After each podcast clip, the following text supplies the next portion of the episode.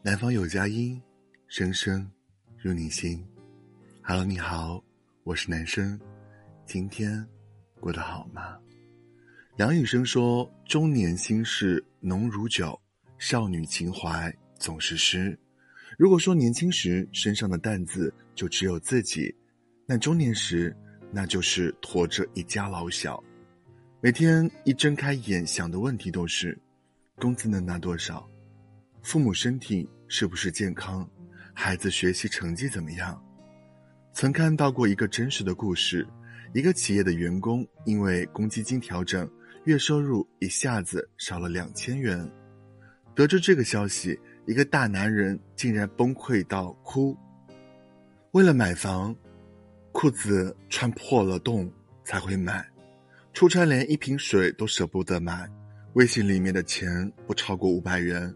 从买房到现在，他一共哭过三次：一次为孩子，一次为老婆，一次为这两千块。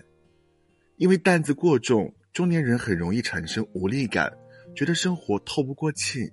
所以，中年人最需要做的事情是着手减负，心态放宽，在职场上摆脱比较。幸福重在心灵的感知，而不是靠攀比得来的。你的房子又大又宽敞，我的小房间也可以温馨漂亮。人过中年，减少攀比，才能在复杂膨胀的世界里找到专属自己的光环和美好。在交友上摆脱纠缠，中年人吃过的盐可以说比年轻人吃过的米都多。就像有一定茶龄的人，纵身茶海茫茫。喝过的茶味不下百杯，孰为心头好，孰为白首宴，都有一套口感答案。喜欢的滋味最终留在了生活里，无怨的滋味也祝他早日遇见知己。茶更有香，不喜无妨，择善友而从，远恶交而见。在教育上摆脱控制，孩子终将有自己的路要走。但求尽到教养义务就可以，不要太计较孩子一时一刻的成绩，太苛刻他们是否将会出人头地。路一步步走，远方是属于孩子自己的天地。